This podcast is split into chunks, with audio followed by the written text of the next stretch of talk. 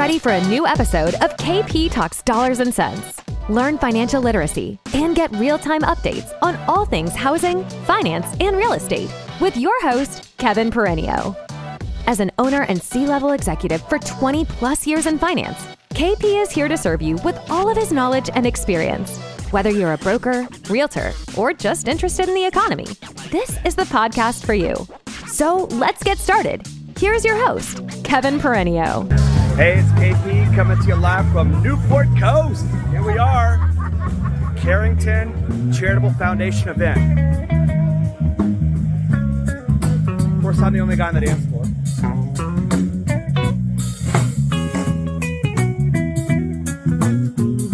This is one of the most amazing charity events ever put on.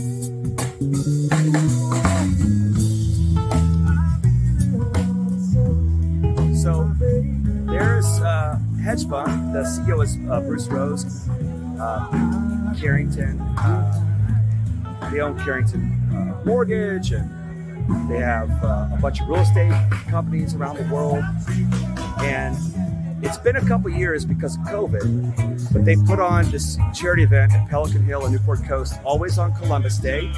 We're Indigenous Peoples Day, if you will. And right back there in the background, they are about to get started. It is one of the best run charity events I've ever attended. I've been here a few times. I want to thank Mike Conti at Nationwide Property Appraisal for having me as his guest every year. They're one of our big AMCs. You know what? There are a lot of wounded warriors that are here. They participated today. They played golf today. Then there's a dinner. There's a silent auction.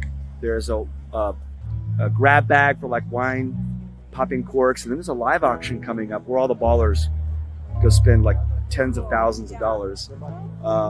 And so here's the board, and they're raising money for our wounded veterans. And they offer them several steps in the process. So they offer them the chance to gain stability and then mobility, because many of them are paraplegic, some quadriplegic, some just have some, they're amputees or such. But it's unbelievable. Give them stability, mobility, and then get them into the workforce, transition them in, and then give them a home, which is amazing because we're all in housing, and what we do is we put people in houses. But how about these men and women that served our country and put it on the line and gave a lot, and they need some help. And this foundation is unbelievable. It's sold out. They raise a ton of money. I can't say enough good things about them. My friend Nolan Turner works there, good dude. So anyway, I think this, it's very impressive, all the stuff that they do. So anyway, I know this is like a long, heavy lead in, 3 minutes, and I apologize for doing that, but this is worth it. This is for our veterans and service members who literally put it all on the line, and can't say enough about this event. Okay, so if you've stuck with me this far, and I hope you did, and I want to talk about what's going on this week. So we had a huge jobs report last week on the first Friday of every month. It's the October jobs report, which is really the second half of August and first half of September jobs. It's 263,000 jobs created. The participation rate actually went up overall, about 63.5%. What was interesting is that the women's labor participation actually came down a little bit. And some of it has to do, obviously, with going back to school. But the overall participation rate went up. And so that strong, tight labor market, which is not giving up, the unemployment rate went down, gives the Fed the green light to hammer another 75 basis points at their meeting coming up in November. So I almost got hit by a golf cart. Just so you know, it's not a KP video if I don't almost get hit by something. So the Fed is going to hammer 75 basis point. There is the CME tool that shows the futures forecast of what the anticipated Fed's increase will be, and it's over 78% chance of being a 75 basis point hike. Now that could change. We have a CPI, Consumer Price Index, reading coming out this week. We have a lot. We have a couple more inflation indicators coming out before the next Fed meeting. If it rolls over really hard and inflation starts to come down like really noticeably, which is not likely this next couple reads, you might see the Fed back off, but I doubt it. Everyone's thinking 75 in November, 50 basis point rate hike in December, and then pause next year. That's what everyone thinks. So we shall see what happens. We are data dependent, just like the Fed.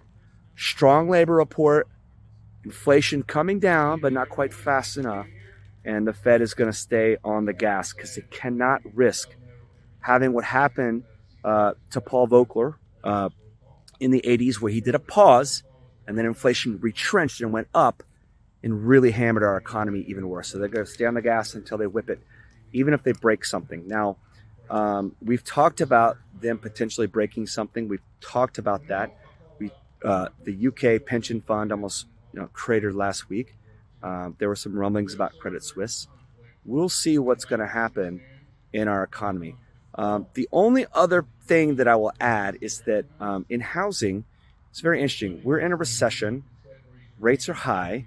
People are not selling their house to pay for a more expensive house at a higher rate. They're not going to do it. 75% of people that sell their home buy another one, and they're locking down. So as our friend Logan Mohtashami likes to call it, a mortgage rate lockdown. So we're going to watch how all of that impacts everything. Now, this administration, just less than a month out from a midterm, has been pushing a community housing, fair housing agenda to try and serve the underserved and get them into houses. And what's interesting, and what's not consistent with that message, is that the Fannie Mae and Freddie Mac GSEs, which are under the guidance of FHFA, are hammering repurchases. They are hammering lenders, including independent mortgage bankers, like our company or many companies, who are the ones in the community doing the work, serving the underserved. They're hammering us with repurchases, even for loans that are performing. What do they see? Are they overstaffed? Are they not getting the communication? Or is there a message gap going on? Is the FHFA not telling the GSEs to back off? Don't send back $2.3 billion in repurchases, the most in any 6-month period in years, by far than all of last year. Hammering lenders who were doing the work in the community, yet they're hammering us with repurchases and creating everybody's balance sheet. Now, I don't want to sound desperate. We're going to handle what we can handle. We're going to do what we got to do. We're not in a bad position as a company at PRMG, but I'm speaking on behalf of all lenders. Why would the GSEs be putting back loans out of repurchase that are performing, coming out of a pandemic when people were hit with a health issue and their loans are performing with the wonkiest guidelines that were changing all the time, at the same time under the directive of the FHFA, who says that they want to serve the underserved? We're the ones serving the underserved. It's not the banks. It's not the hedge funds. They are not going to take losses. They're just going to shut down and move out. But we're the ones playing the infinite game, yet we're the ones being pushed back with repurchases. I think someone needs to do something. Bob Brooksman from the NBA is here. I might go ask him about it after dinner. Anyway, let's keep teaching financial literacy at scale. That's what originators do, originators in the community. And remember, every first-time homebuyer you serve and get under a roof, because it's cheaper and better long-term for them to own than rent, which rent is going up, by the way. You'll see that in these inflation readings in the next couple weeks. We are putting people in houses, and we are the ones changing their lives for multi-generational net worth.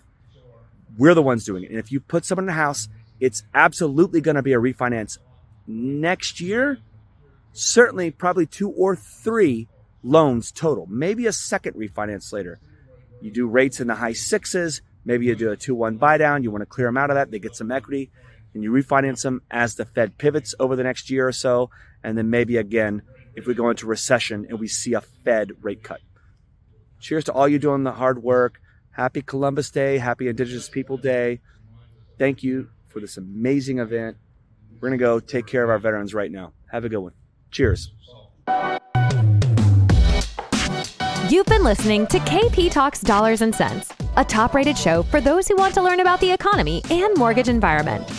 Tune in each week for more episodes, and please leave us a 5-star review on Apple Podcasts and Spotify.